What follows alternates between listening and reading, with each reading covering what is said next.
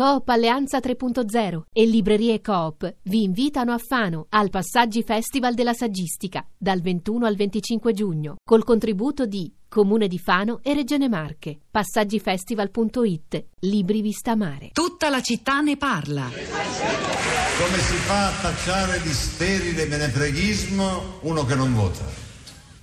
Potrebbe essere un rifiuto forte e cosciente di questa politica.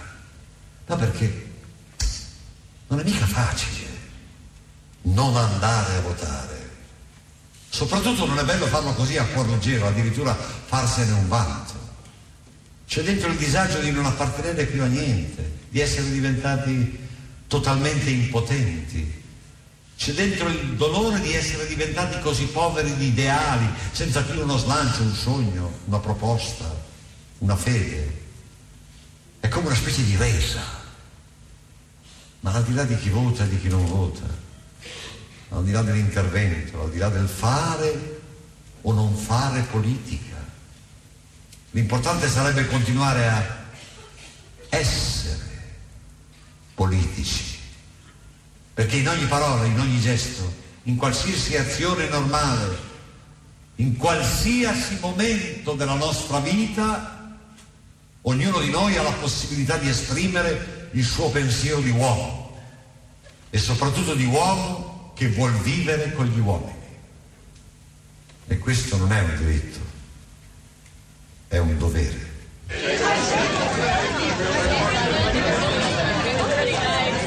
Eravamo ancora nel XX secolo, era l'ultimo anno, il 1999, quando Giorgio Gabri in questo monologo Il voto, scritto come sempre con Sandro eh, Luporini, rifletteva su una crisi già evidente della partecipazione alla vita politica, sulla eh, tenuta delle, delle, idee a proposito di voto volatile, mobile, liquido che ha caratterizzato anche queste ultime tornate elettorali in Francia, in Gran Bretagna, in parte in Italia, ma chissà se è la lettura più giusta, in realtà forse questa volatilità significa anche anche, come alcuni dicono, sposando per esempio l'interpretazione di Nadia Urbinati, in realtà maggiore maturità e consapevolezza, si vota a partire da una scelta ragionata e non sul fideistico approccio io voto quelli della mia parte. Eh, e tra l'altro anche la grande astensione che ha caratterizzato anche il trionfo elettorale di Macron dove la maggioranza degli eventi di diritto eh, insomma hanno, hanno pesato non andando, non andando, a votare. A proposito di volatilità del voto e di sgregarsi delle appartenenze di cui abbiamo parlato stamani Alessandro in un messaggio 335 56 34 296 dice probabilmente eh, questo disgregarsi delle appartenenze alle idee e alle ideologie ha a che fare con il disgregarsi del senso dello Stato. Chissà forse ha in parte ragione Alessandro, forse no, tante domande, poche risposte di fronte a questi temi così grandi. Rosa Polacco. Pietro, buongiorno, buongiorno a tutti. Mattinate in cui bisognerebbe fare un'ora almeno di piazza per raccogliere eh tutti sì. i commenti, le analisi, le opinioni eh, che si trovano sui social network, devo dire molto interessanti. Insomma, più, più interessanti eh, di quelle spesso accreditate diciamo, sulla, sulla, stampa. Eh, molti, molti, analisti mh, mm, scrivono sui, sui, loro profili, oltre che alle, alle, persone che invece di questo non si occupano in prima persona, non necessariamente. Allora, eh, mm, Martino, per esempio, tiene insieme eh, due, due, cose. Dice: In Francia non ha votato nessuno, lo, share, lo share di En Marche eh, del 12%. La sinistra francese ha giocato alla conta del primo turno come faceva un tempo, invece di essere la seconda forza politica di un nuovo panorama è un mucchio di macerie. I populisti perdono in Italia e Francia, con tutti i distinguo e le differenze possibili, ma la gente che li votava forse non va a votare delusa persino dalle promesse alla pancia.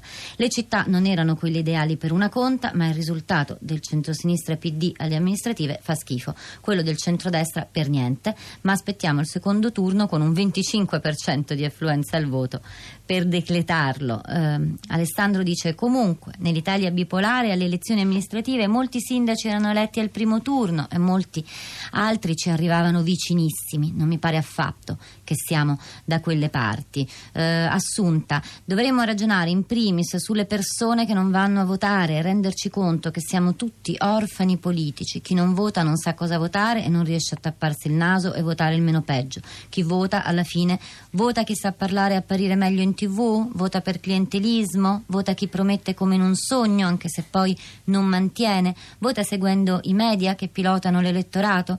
Gli elettori si trovano su una barca a vela, lasciata in balia delle onde, seguendo il vento come intontiti.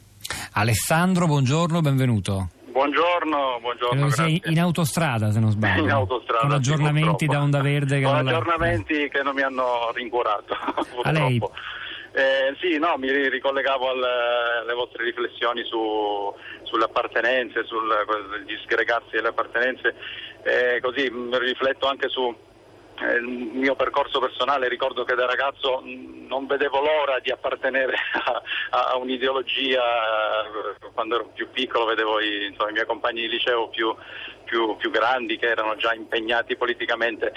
Credo che un po' questo si sia perso, soprattutto nelle giovani generazioni. E mi sembra che si sia perso perché c'è un narcisismo imperante che, che, ci fa pensare principalmente a noi stessi e l'appartenenza viene vista solo come una fatica e basta, eh, mentre invece sarebbe una fatica che prima o poi dovrebbe ripagare in maniera abbondante.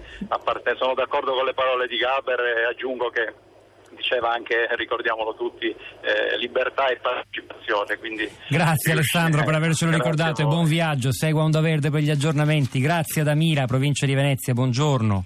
Buongiorno a voi. Comune dove si è votato e se non ricordo male era stato eletto qualche anno fa il più giovane sindaco 5 Stelle, giusto? Aveva 27 mm. anni, mm. sì. E dopo 5 anni non si è ricandidato, si è candidata una, una, un'insegnante è andata malissimo perché non hanno, non hanno raggiunto neanche il 20%, diciamo, pur essendoci anche qui una, una percentuale di votanti piuttosto bassa perché anche qui sono il 55%.